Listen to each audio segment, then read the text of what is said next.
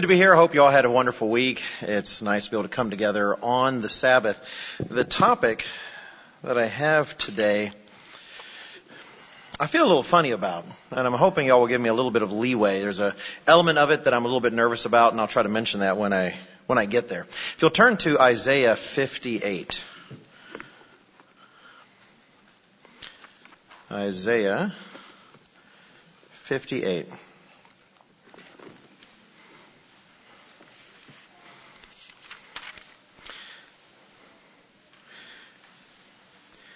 We see a strong statement right there in verse 1. Isaiah 58 verse 1, cry aloud, spare not.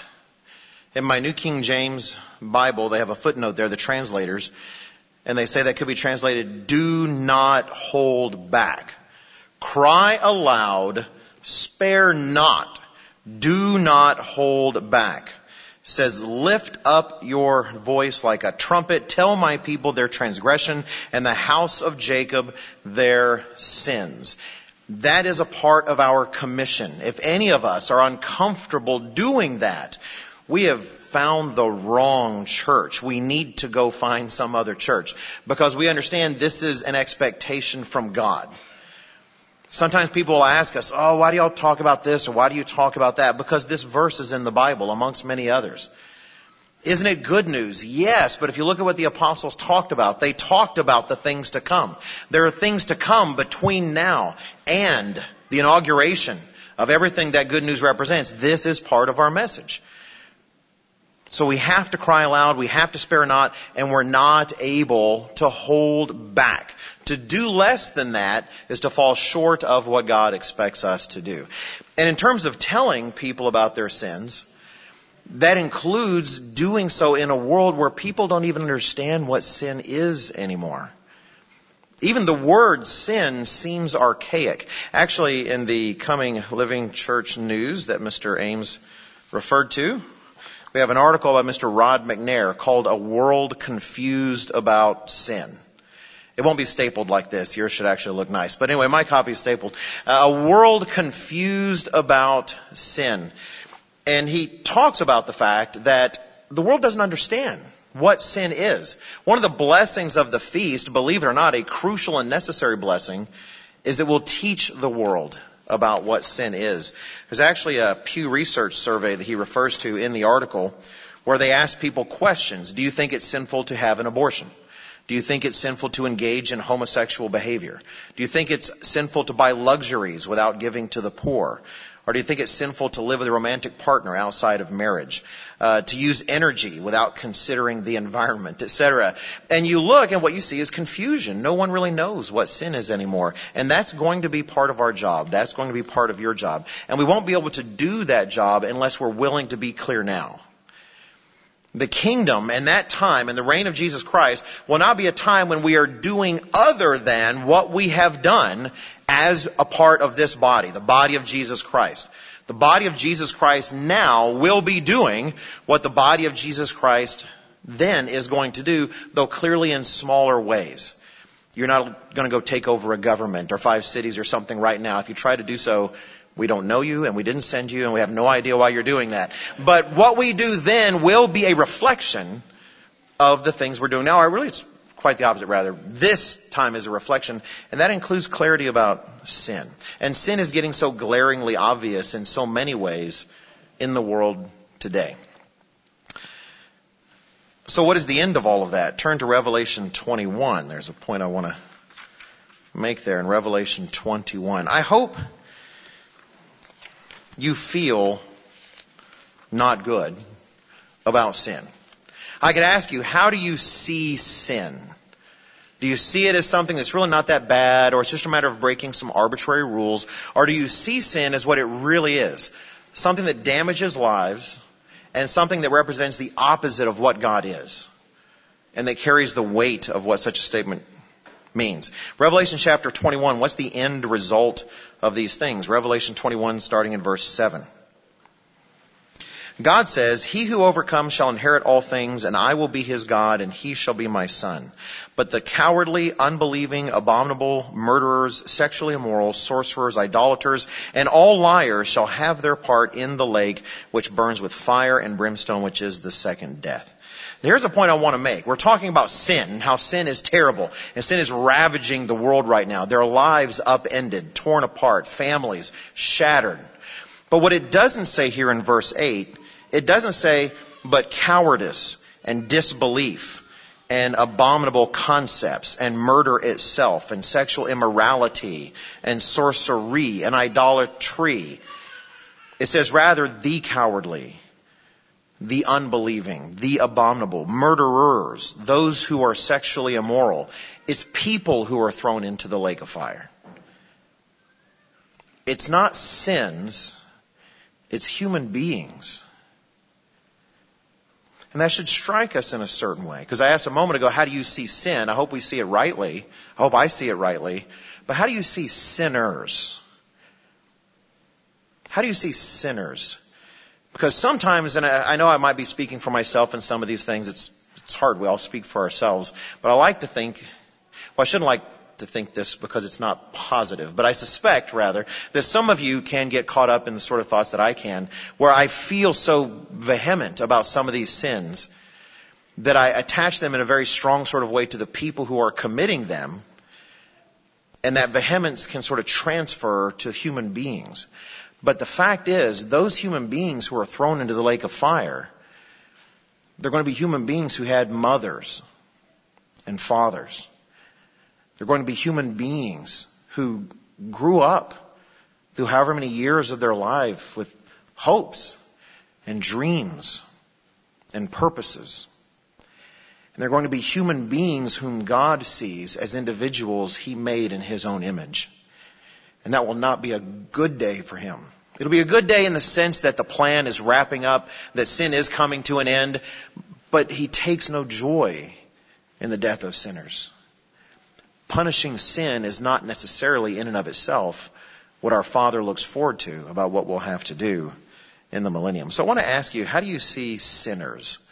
I want to ask myself today, how do I see sinners? Because God isn't just looking for a people looking forward to the fight to restore justice, etc. in the world. He's also looking for a people that have compassion in the same way that He has compassion. And I feel if we're willing to take the time to see sinners a little bit differently than sometimes we do, than sometimes in the two dimensional way that we do, it can aid us to perhaps see them with more compassion. So the title of the sermon today is How Do You See Sinners? And I want to explore that together with you. I want to talk about, hopefully, some helpful perspectives on sin and sinners and then maybe even address some specific examples that at least, again, I can say I found challenging personally. They may not be challenging for you, but they were challenging for me. And I'll be giving your names. I'll be naming you specifically. I'm just kidding. It's not about you. Uh, it's about general sins. It's not, not about specifics. Because I'm not going to name you, because I don't want you to name me. So let's all agree that uh, we'll, we'll keep names out of it. Deuteronomy chapter 30. If you would turn to Deuteronomy chapter 30 and perhaps I qualify too much in the message today. I'll try to keep that in mind. But I do want to make sure that none of this, this is the part that made me nervous, none of this comes across like we should be weak about sin.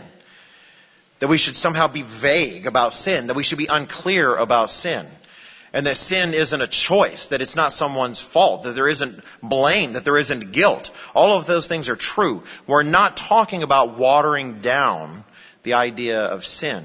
In fact, at least I believe that in seeing sinners rightly, it actually heightens that sense of revulsion about what sin is. In Deuteronomy 30, it's made very plain to Israel by God through Moses, of course, using Moses. Deuteronomy chapter 30 and verse 11. He says, For this commandment which I command you today is not too mysterious for you, nor is it far off. It's not in heaven that you should say, well, who will ascend into heaven for us and bring it to us that we may hear and do it? Nor is it beyond the sea that you should say, who will go over the sea for us and bring it to us that we may hear and do it? He says rather, verse 14, the word is very near you, in your mouth and in your heart, that you may do it. He's saying, Israel, you have no excuse. No people in history could have been physically accommodated and equipped better than you to understand sin and to avoid it. There's no excuse for Israel. And he says in verse 15, See, I have set before you today life and good, death and evil. He makes it as stark as he can. Pairing it in these absolute opposites, no gray areas, and makes it clear he's talking about a choice. He's talking about a choice.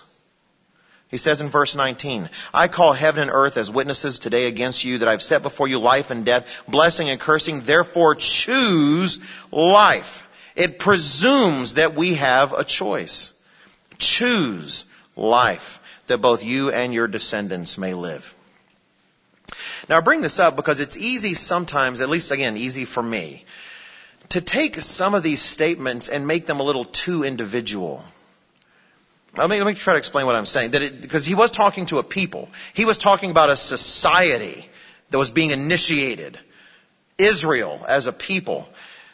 If you look up earlier in verse 17, he says, but if your heart, again he's talking to all of Israel, but if your heart turns away so you do not hear and are drawn away and worship other gods and serve them, I announce to you today that you shall surely perish. You shall not prolong your days in the land which you cross over the Jordan to go in and possess. He's speaking to a civilization. He's speaking to the nation of Israel. And even though there are definite, definitely some individual applications in these things, after all, a nation can't simply choose life or death. It's the individuals in the nation that have to choose that. A nation as an abstract entity doesn't experience the cursings. It's the individual people who experience the cursings. But that said, there's a corporate quality to all of this. It comes up sometimes, for instance, with the, the, the commandment with promise. If you know the commandment with promise, it's about honoring your father and mother. Honor your father and mother that it may go well with you right? That you may be long in the land that the eternal is giving you. And sometimes we will interpret that to mean if you obey your mother and father, you are promised you will live a long life. And we have to be careful about how we say that. Because it is true that if you obey your mother and father, the odds are that you live a long life are much better. I speak actuarially speaking. I could put tape on my glasses and say, as an actuary, I would say if you obey your father and mother, you're much more likely to live a long and happy life. And so that is true. And it's important that we communicate that. But that was a corporate promise. And I think all of us, or at least a lot of us, can think of more than one young, faithful person who was cut short in life. Does that mean the promise didn't apply? No, it means individually there's a lot going on. And God is working individual plans. And we have to be careful sometimes with how we communicate those things. But corporately, what he's saying absolutely applies. But it wouldn't always be felt immediately.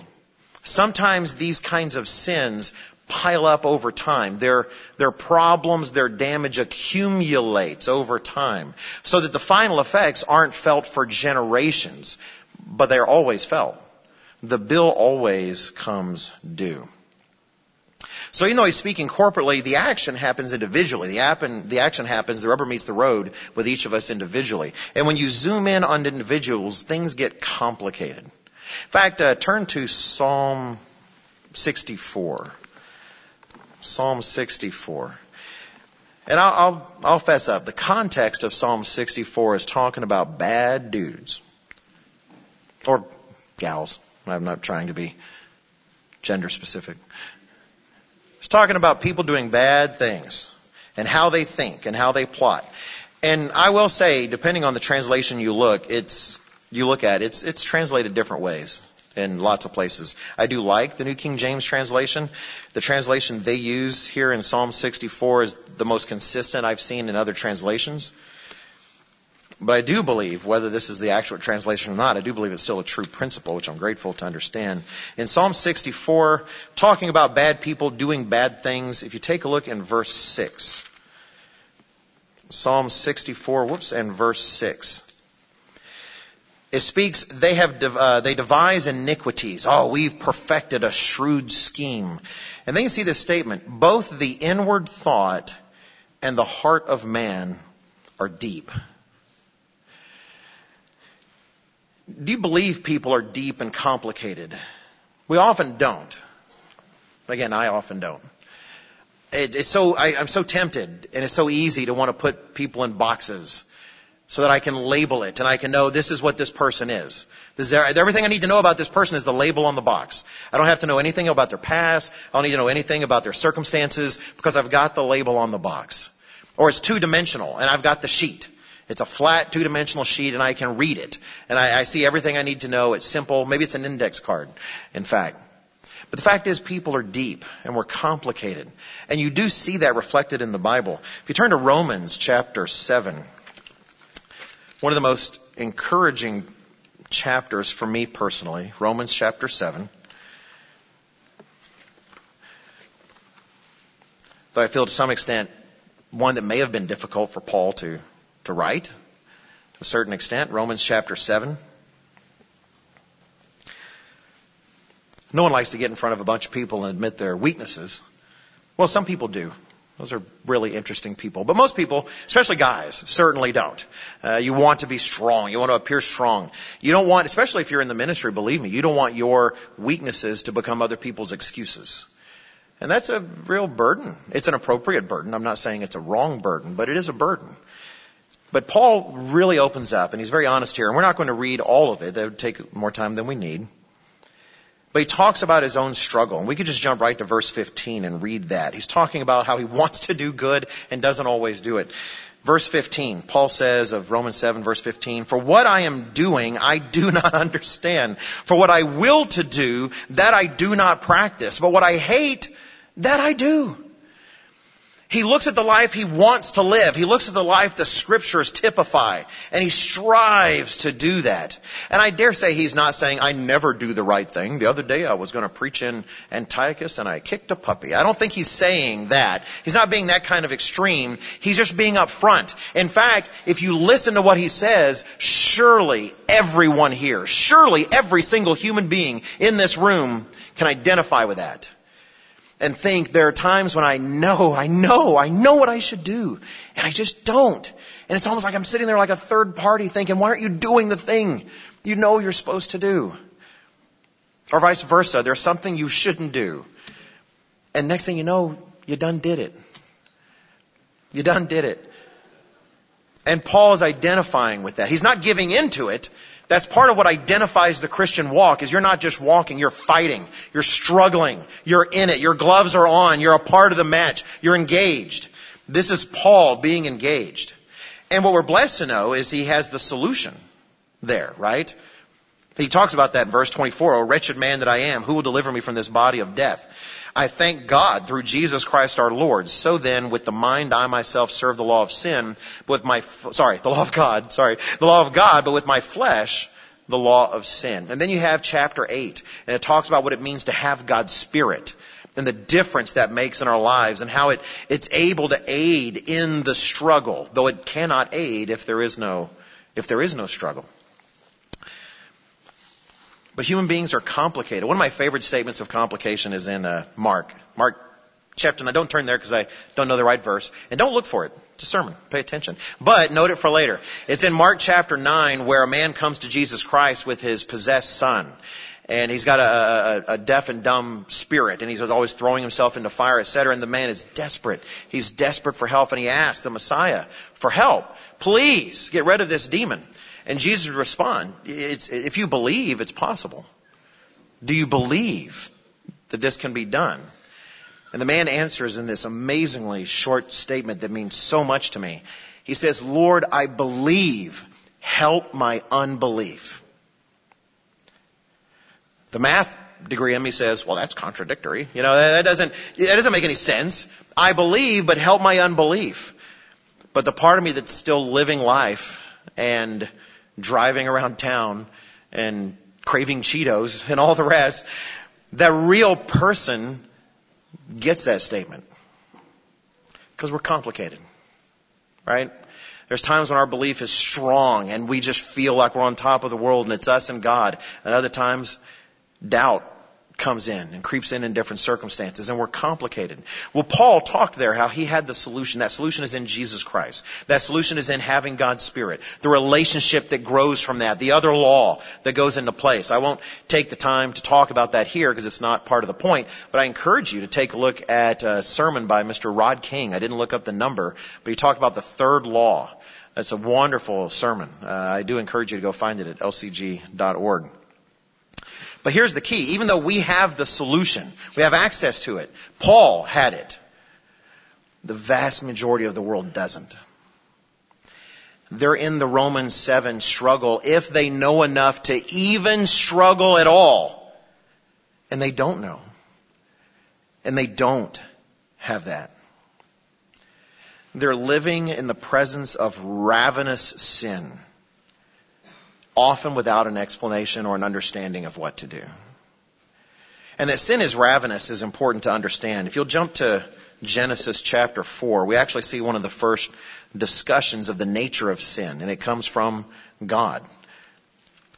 Actually, the pre-incarnate Jesus Christ, the one whose life would be spent in paying the penalty to solve the problem.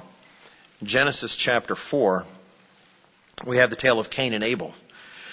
And Abel's offering was not accepted. And Abel, sorry, Cain's offering was not accepted. Abel's offering was accepted. And it bothered Cain. And it was for cause. We don't need to go into the details. It's an interesting study if, if you want to do that sometime. But regardless, it was for cause. And so God talks to Cain. He notices his countenance is down. He notices that he's in a wrong attitude. Not an attitude of trying to make things right, but an attitude of resentment and bitterness. And he talks to him. And he says, we'll start in verse 6 of Genesis 4. God says, so, well, see, so the Eternal said to Cain, why are you angry and why has your countenance fallen? If you do well, will you not be accepted? And if you do not do well, sin lies at the door and its desire is for you, but you should rule over it. The picture here is of an animal of a sort. That sin is lying at your door like a predator, claws at the ready, in a pouncing position, waiting for opportunity. It says its desire is for you. In fact, it's interesting. The, the, Hebrew word there for desire is the same of what it says for the woman in Genesis 3, that your desire will be for your husband. He's personifying sin. Sin is not a person. Though it is interesting that the best representation of sin as a person would be Satan, the devil, who is given over to it and who is also pictured as a ravenous lion seeking whom he may devour. It is a blessing to be in the beautiful walled garden of God's truth and to have a century more powerful than we can imagine at that wall, keeping that at bay. While we're seeking not to be so stupid as to invite him in on our own here and there. But the rest of the world isn't in there. They're out there where the lion roams freely and where it's crouching at every door one of the truths of God that if you haven't proven it for yourself, it's a worthwhile thing to do, is that God isn't calling the whole world at this time. Take a note of John 6:44. Take a note of John 6:65. Look those up later if you've never done that before. I know for me when God was bringing me into the truth, it was amazing to understand that because I couldn't understand why do all these people disagree? Why can't anyone agree about what Jesus Christ says and what the Bible says? And then kind of find out I was wrong too. And then couldn't find out I can't take credit for even figuring it out. I like to think I'm a smart guy. So, well, no, you're one of the dummies. That's why I'm calling you. Uh, I didn't, didn't get to take credit for that. Because God opened my mind. And if it were not for that mercy, there'd be little difference between me and the others. There's a balance in seeing the nature of sin but recognizing it's taking place and it's reigning in what Mr. Armstrong called frequently in that powerful metaphor, a world held captive. I loved that phrase the first time I saw it because it explained so much about the world to me. That they live in a world held captive. And I can thank God that I've been freed, but I need to recognize they haven't. And how does that affect how I view them and the choices they make? And if you turn to Isaiah 61, we'll read the full passage, part of which Jesus Christ referred to when he was asked to read in the synagogue. Isaiah 61, relating to his commission. He read the first part that applied at that time. The entire uh, part, the entire portion here certainly applies to the entirety of his mission, which has yet to be continued in that special way that it will when he returns to earth. In Isaiah 61, starting in verse 1. 61, Isaiah 61 verse 1. The Spirit of the Lord eternal is upon me, because the eternal has anointed me to preach good tidings to the poor. He has sent me to heal the brokenhearted, to proclaim liberty to the captives, and the opening of the prison to those who are bound to proclaim the acceptable year of the eternal and the day of vengeance of our God, to comfort all who mourn, to console those who mourn in Zion, to give them beauty for ashes, the oil of joy for mourning, the garment of praise for the spirit of heaviness, that they may be called trees of righteousness, the planting of the eternal, that he may be glorified. Now, we're not saying that any of those people couldn't be suffering for sin. Certainly so. Jesus Christ may have said, the poor you always have with you. And there are people, you may find it hard to believe in America, but it does happen, that are poor through literally nothing they could have done. It does happen. Well, it's a good thing they're in America. You know, they can get that fixed really straight. You haven't talked to enough poor people if you think that's the case.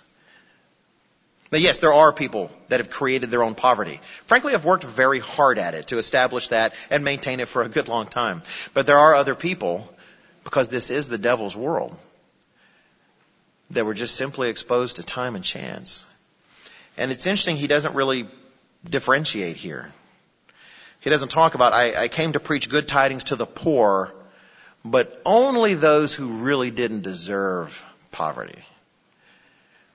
There's a compassion that's expressed in this statement.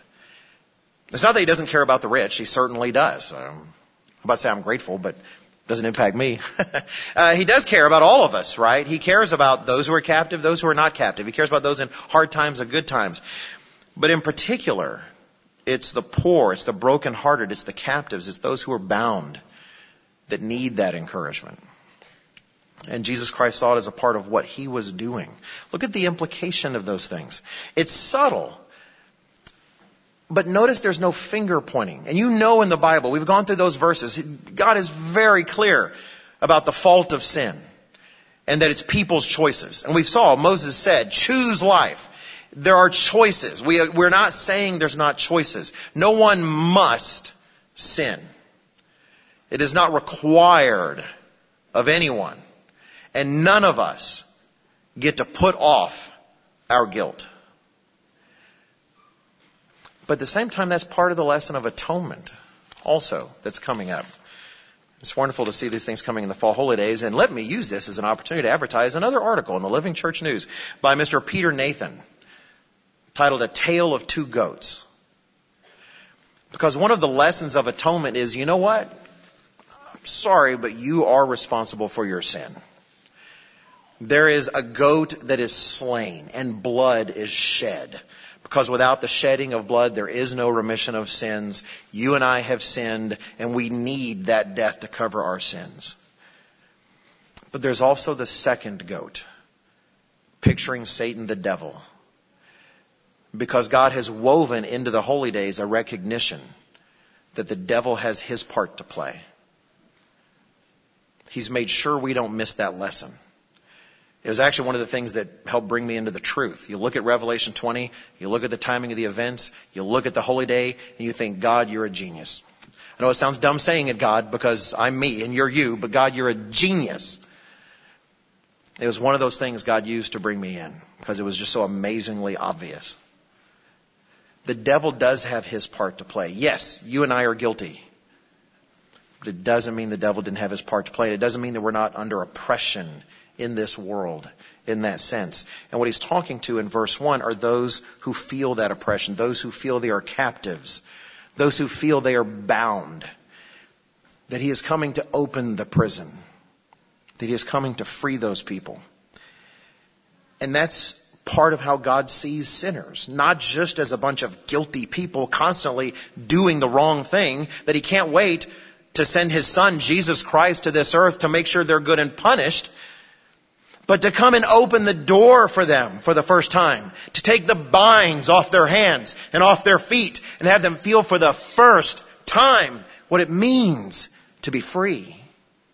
And that's a key part of how he sees sinners and how Christ wants his bride to see sinners because he wants us in the family business and he wants us to work by his side.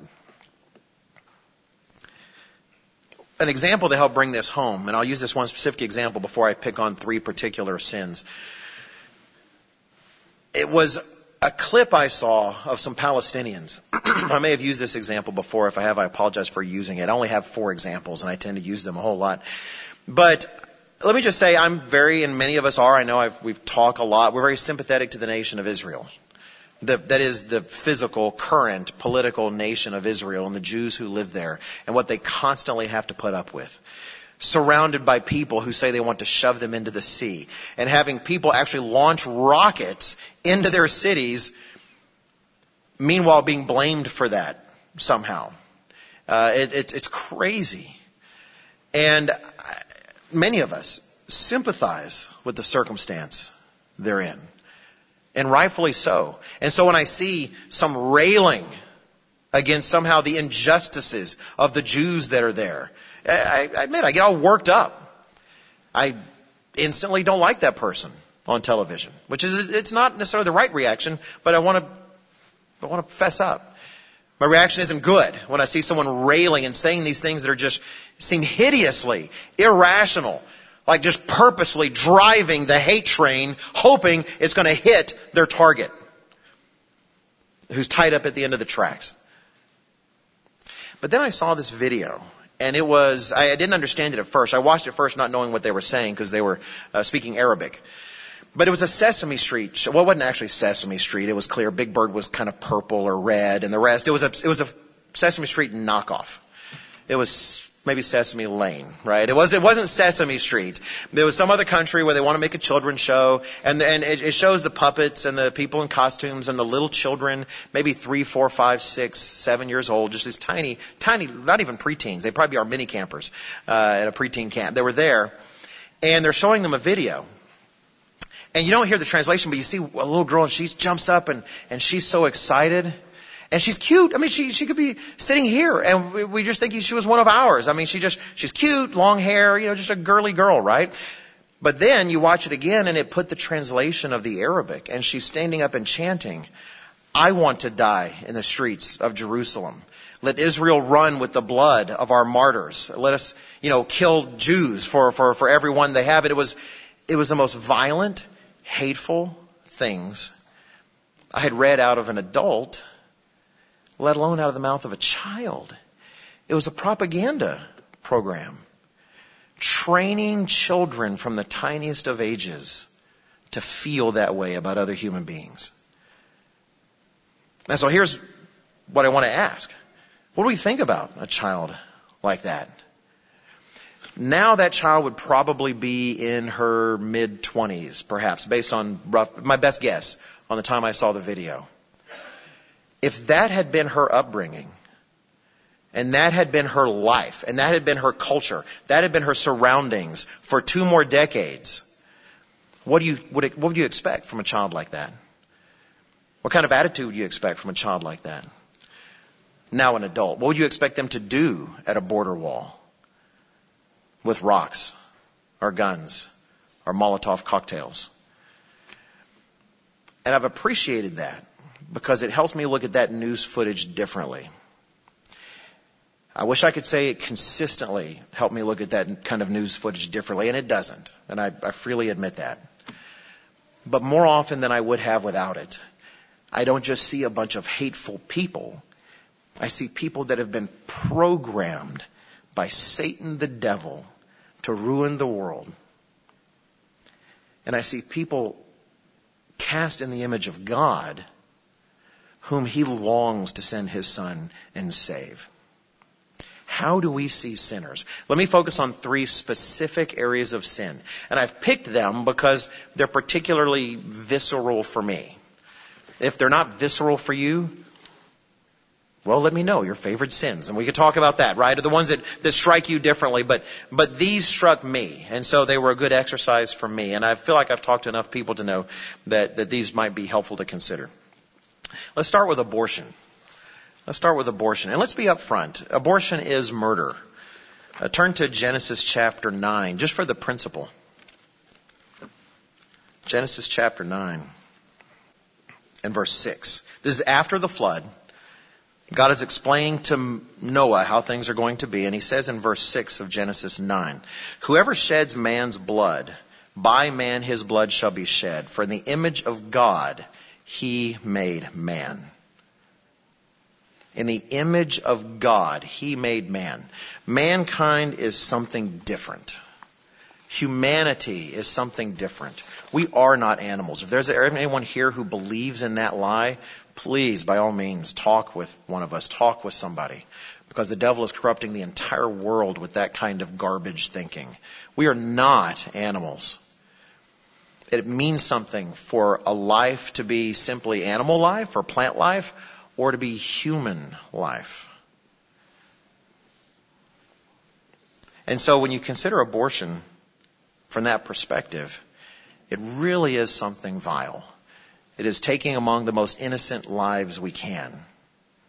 Even King David, in the worst of his circumstances, where he came to the point of actually murdering a man to try to hide his own adultery, it's fascinating he never choose, never chose to try to abort the child. And they had abortifacients back then. You can look up the history. They, they knew herbs, they knew various things that would actually cause an abortion. And yet in all of that, it's like in all of his lowness and all of his sin and his desperation, to me it's interesting that what could have been the simplest act was a line that was not even considered. Because there was something about that that just simply was not something he could consider even in the state in which he was at the time. Abortion is a sin. It's a sin just like any other murder. And those who get abortions, those who perform abortions, those who enable abortions, those who fight to maintain the freest access to abortion possible are guilty of sin. I say that because I don't want any of this to be interpreted like we're watering something down. I'm not trying to water anything down. Sin is sin. But before we get caught up in just simply seeing every woman who chooses to have an abortion as equivalent to a death row murder inmate, there are some things that should be considered. There was a 2017 study published by the Journal of American Physicians and Surgeons and found, for instance, that of women who had abortions, and there, there was a narrowing of the study. There's a reason it's not as applicable as it could be. I'll get to that. But they, of the, the pool they studied, which was women who were seeking some kind of counseling after abortions and actually talking to a professional of some sort. Under 70, just under 74% of women who had abortions had felt pressured to do so. Uh, pressured by parents, by boyfriends, by husbands, uh, by others. Just over 58% said they only did the abortion to make someone else happy. 28.4% said they did it out of fear of being abandoned by their boyfriend or husband if they didn't do it. 67.5% said it was one of the hardest single decisions they had ever made in their lives. And 66%, about two thirds, said they knew in their hearts they were making a mistake even as they did it. Now again, the study involved women who are seeking counseling, so it's not necessarily representative of everyone. But at the same time, I have seen other studies. I looked for those and had a harder time finding them. The numbers wouldn't be as high, but they would be in the same ballpark. When you look at that, what you see in some of these, frankly, girls getting abortions, for many of them, they're scared. They feel pressure from others, including their own parents. And they've been taught by their society Don't worry about this. This is normal. This is fine. Don't listen to those people that say anything otherwise. In fact, what you're doing is probably a good thing. A good thing for this baby and a good thing for you. Really, it's moral. You're doing the moral thing. And society betrays them in that way. You know, in Finland, Finland is very friendly to abortions. I mean, really, we're very friendly in this country to a certain extent, but not nearly in Finland. Very open. The law is very pleasing if you're an abortionist. Very, very open, very accepting. And in Finland, women who have an abortion have a suicide rate that is three times the general population afterwards. In fact, it's interesting. If you compare women who have an abortion to those who actually go through and have the child, the abortion rate of those who, sorry, the suicide rate of those who had an abortion is six times greater. Somehow actually having the child lowers the abortion rate compared to the general population. A friend of mine who is a teacher and who's in the church told me a story once of one of his students. And there was a time when she missed some school to get an abortion. And he knew it, and some teachers knew it, but of course they're respecting privacy. They don't, they don't say, all the, all the other students just knew she was sick. It was pretty early in the pregnancy, and so they, they didn't reveal that knowledge. So the, the teachers kept it to themselves, but they had to be aware of what was going on. So he knew, but didn't say anything, of course, and eventually she came back and she was recovered and she was part of the class. It's a high school class. Well, time goes on, and as we all do, I know it was my students knew they didn't have to learn math that day if they get me talking about religion or my family. So, uh, my wife. So they, they did that pretty often. And as we all do as teachers, you, you have a relationship with your students. You talk about things. And so he, ha, he has children and he's talking about his children his wife. And unexpectedly out of nowhere, that particular girl just stands up and runs from the room, just bawling.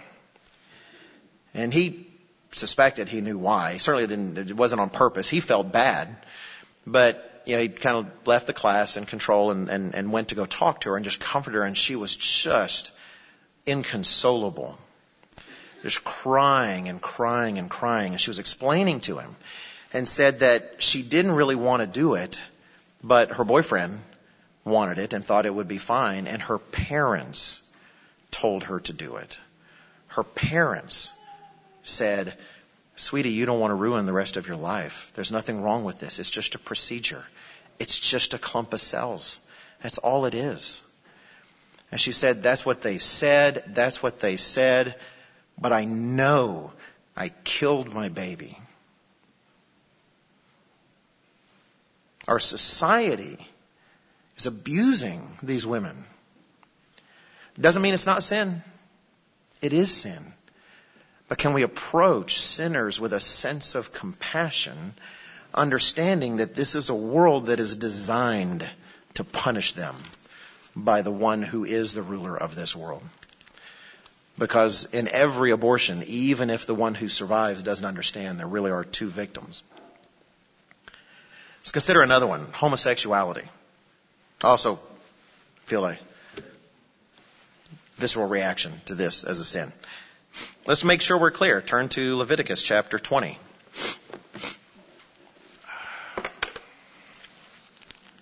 Leviticus chapter 20.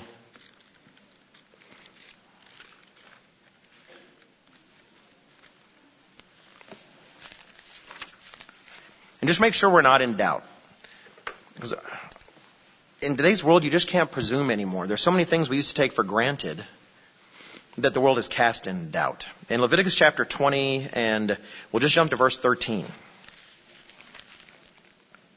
Leviticus 20 and verse 13, we read, If a man lies with a male as he lies with a woman, both of them have committed an abomination.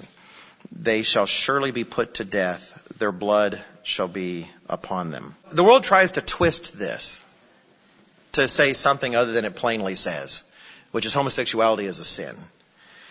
In fact, let's jump to Romans chapter 1. Again, just to make sure we're clear, Romans chapter 1.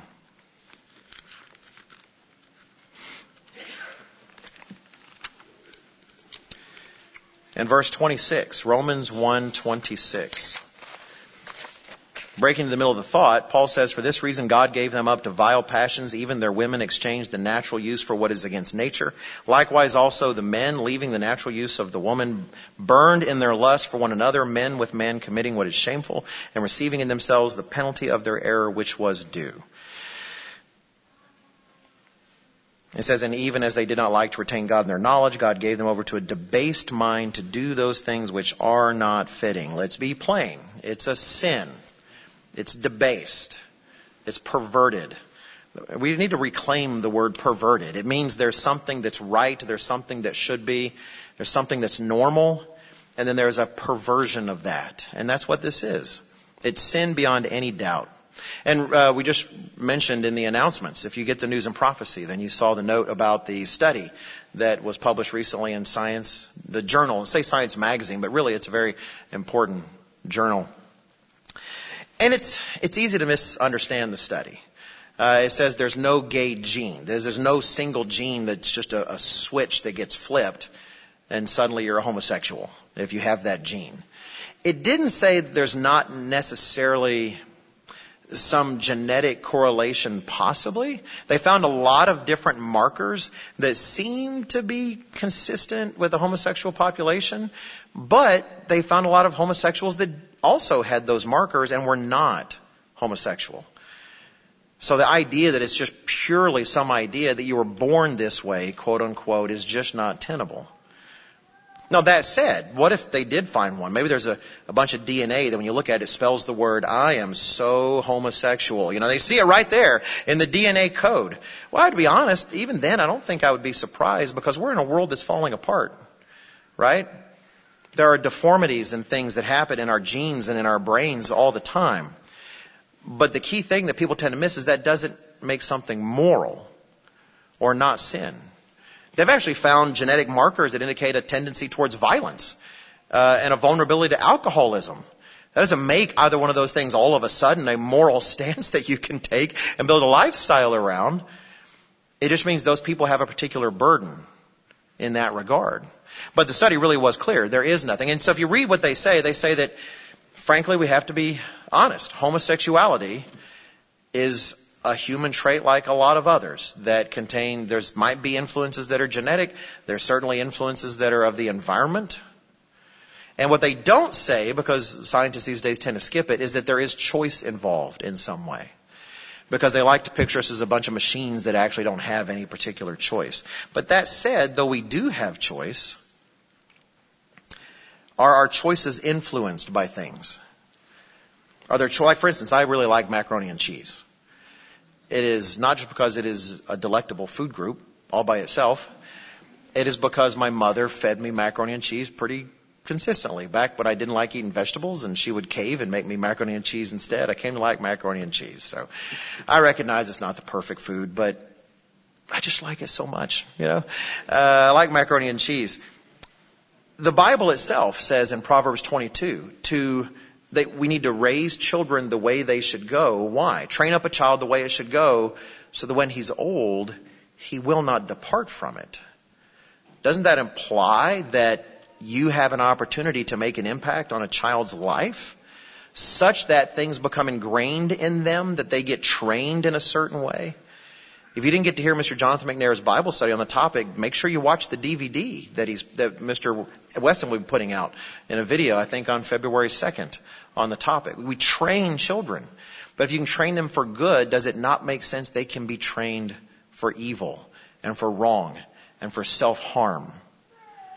And certainly that's the case with a lot of things. In 2013, there was a report in the Archives of Sexual Behavior that noted actually the results of a 2012 study establishing that abuse as a child being abused as a child increases the likelihood that the child will grow up with homosexual tendencies. Not a certainty.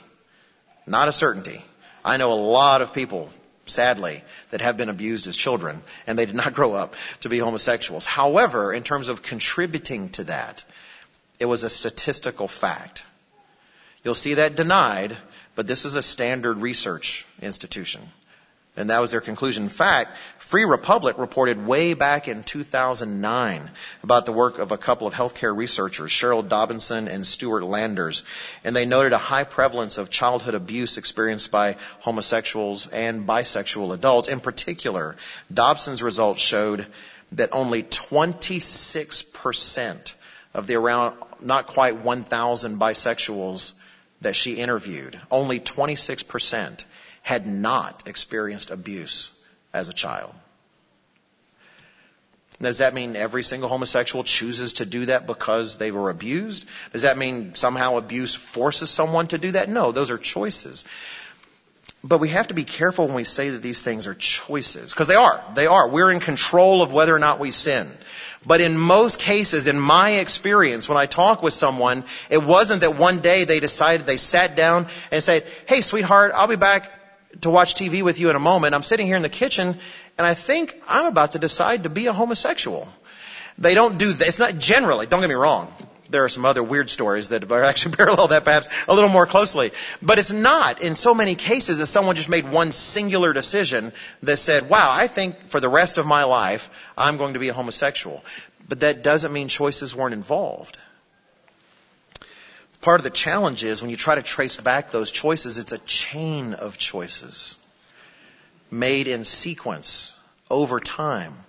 That's why it's so dangerous as, I say a young person, but frankly as an adult as well. Because we can make a wrong choice and think, oh well, that went fine. I got away with that. Only because it's not the single choice that makes the big impact. It's that choice and the fact that it leads to another choice and the fact that it leads to another choice. And the next thing you know, you're wondering how you got here. You're oblivious because you can't, you can't find how, how did I get on this path? And you try to trace it back and you can't find it. But it's there. And for a lot of them, again, without the truth, living in a world where sin is prowling like an animal, where the devil is free to roam as a lion, then often the choices made are between painful options. It's pain in one direction. It's pain in another direction. Which do I pick? We're blessed. Some of you, I know you have. Some of you, we've talked about those kinds of choices. Some of you, I just know because you're a living, breathing human being, you've had those kinds of choices. It's like the worst version of, uh, what was it? Uh, not The Price is Right. What was Monty Hall? It was, uh, let's make a deal. And you have door, you have uh, curtain number one, curtain number two, curtain number three, and behind every single one of them is something terrible. But at least what you and I have is a loving God who puts his arm around us and says, I know curtain number one looks awful. And I'll be honest with you, it is. But we're going through it together. And trust me, it's the right one. We have that. Do we appreciate that? Do we look forward to bringing that to a world because often their choices are nothing but blank curtains, barely numbers on them. And they're seeking to avoid pain. It's still choices. It is choices. And often there's something telling them it's wrong. But all they know is this one, my mind says is wrong. That one seems to hurt. I'm going to do this one. There is accountability, but can we at least grow in some compassion and recognize that this world is not geared to serve them, it is geared to damage them, just like it is geared to damage us. But we thankfully had a Savior who intervened. You know, if you look in, we won't turn there for the sake of time, if you look in 1 Corinthians chapter 6, Paul says, look, murderers, homosexuals, sodomites, fornicators, he goes, you know, you guys, not y'all, but he said there to 1 Corinthians, you guys. He says, you know, such were some of you. Because all of those labels, being a murderer, fornicator, homosexual, sodomite, none of those labels meant the person couldn't be called and that somehow the God of miracles could do nothing.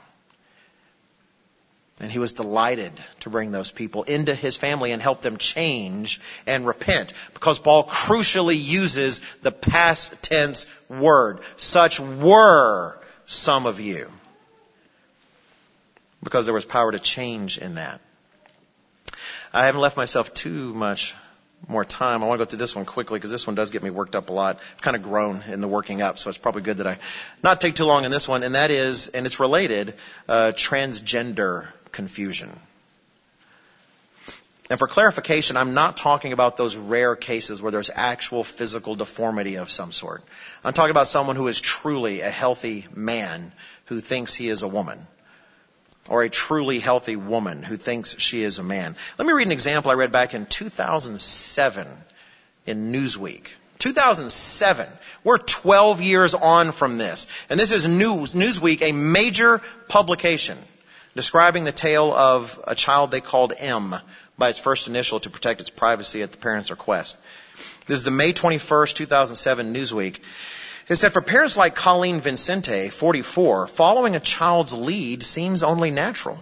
Her second child, M, Vincente asked to use an initial to protect the child's privacy, was born female. But as soon as she could talk, she insisted on wearing boys' clothes. Though M had plenty of dolls, she gravitated toward the boy things and soon wanted to shave off her hair. We went along with that, says Vincente. We figured it was a phase. One day, when she was two and a half, M overheard her parents talking about, talking her, sorry, talking about her using female pronouns. And now the magazine switches at this point. Please understand this is still a girl, but I'm reading from the magazine. He said, no, I'm a him. You need to call me him, Vincente recalls. We were shocked.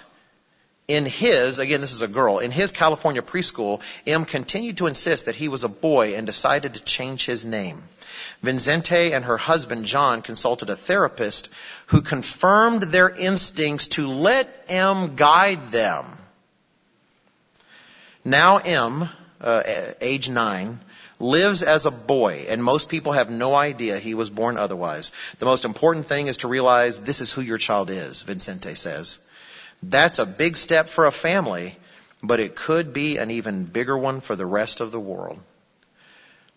I would say 12 years ago that was a prophetic statement, but of something truly terrible. Again, back to Proverbs 22 and verse 6. Train up a child in the way it should go, and when it's old, he won't depart from it. Can you imagine right now, right now, M would be about 21 years old.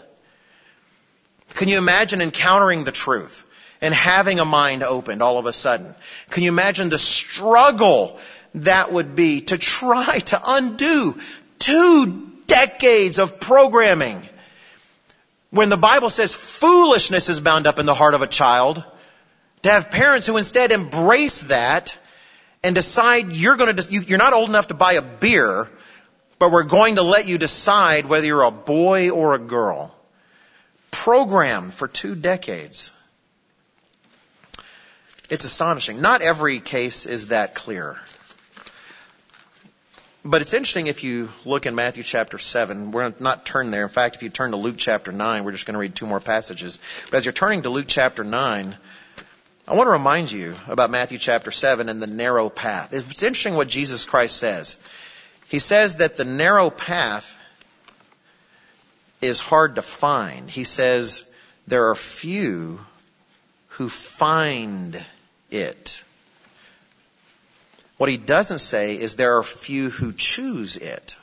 Now, admittedly, there are few who choose it. But he specifically says find. Because in this world, that is hard. The paths aren't clear. If you don't have God leading you by the hand, those paths are hard. In Luke chapter 9, by the way, it's Matthew 7 verses 13 and 14 for the narrow path.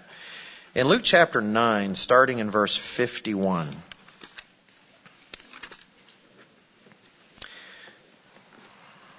Luke 9 and verse 51. It says, Now it came to pass when the time had come for him to be received up, that he stead, this is talking about Jesus Christ, that he steadfastly set his face to go to Jerusalem and sent messengers before his face. And as they went, they entered a village of the Samaritans to prepare for him. But they did not receive him because his face was set for the journey to Jerusalem. So you're going to Jerusalem? We don't want you. You're going to Jerusalem? Then move on, Messiah guy. They rejected him. And the apostles were upset. In particular, some wanted to take some action. So some of you probably identify with uh, John and James here. Verse 54. When his disciples James and John saw this, they said, Lord, do you want us to command fire to come down from heaven and consume them just as Elijah did?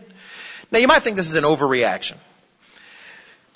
I gotta say, you're probably right. Calling fire down to burn up an entire village, let's all agree that's almost always an overreaction unless God has somehow uh, commanded you that this is what I want to do.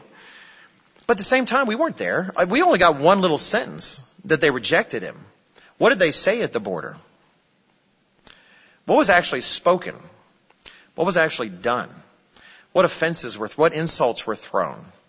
We don't know. So John and James, they want to take care of business. God, you want us to call down fire? People that reject you shall get burned up. And Jesus responds differently. Verse 55. It says, He turned and rebuked them and said, You do not know what manner of spirit you are of. For the Son of Man did not come to destroy men's lives, but to save them. And they went to another village. I, again, being honest, and I don't think this is wrong in and of itself. And if it is, I'm, I'm, I'm open to being chastised. Again, my wife's out of town, so I'm just kidding. She doesn't do a lot of that. I'm open to being chastised, but there is a satisfaction that I, I look forward to in the kingdom, knowing that we can take part in righting the world's wrongs, knowing that we can be the person that terrifies that guy that was going to rape someone in the dark until he soils himself and runs off screaming. Uh, I do look forward to that. I look forward to rescuing children from their abusers and providing perhaps a punishment if that's appropriate. I look forward to being justice. In fact, when it, bringing justice, when God talks about punishing the world, he talks about how it's an honor for the saints to participate, if you read that in the Psalms. I didn't wish I'd written down the verse. In and of itself, it isn't necessarily wrong to look forward to finally being able to right all the injustices of the world and to punish the obstinate minded and the hard hearted and the abusive and the monsters that are out there that prey on others. In and of itself, it's not wrong. But as the fall holy days come, and we are literally thinking of the time when we literally will actually be there, when we're going to have that kind of power, Jesus Christ is looking at us as His bride and saying, which are they? Are they the ones that can't wait to call fire down from heaven and roast an entire village of people who don't know their right hand from their left? Or do they want to join me as the Son of Man who did not come to destroy men's lives? but to save them. Because the opportunity to save the world and to save sinners is what we're all getting ready to celebrate in a few days from now.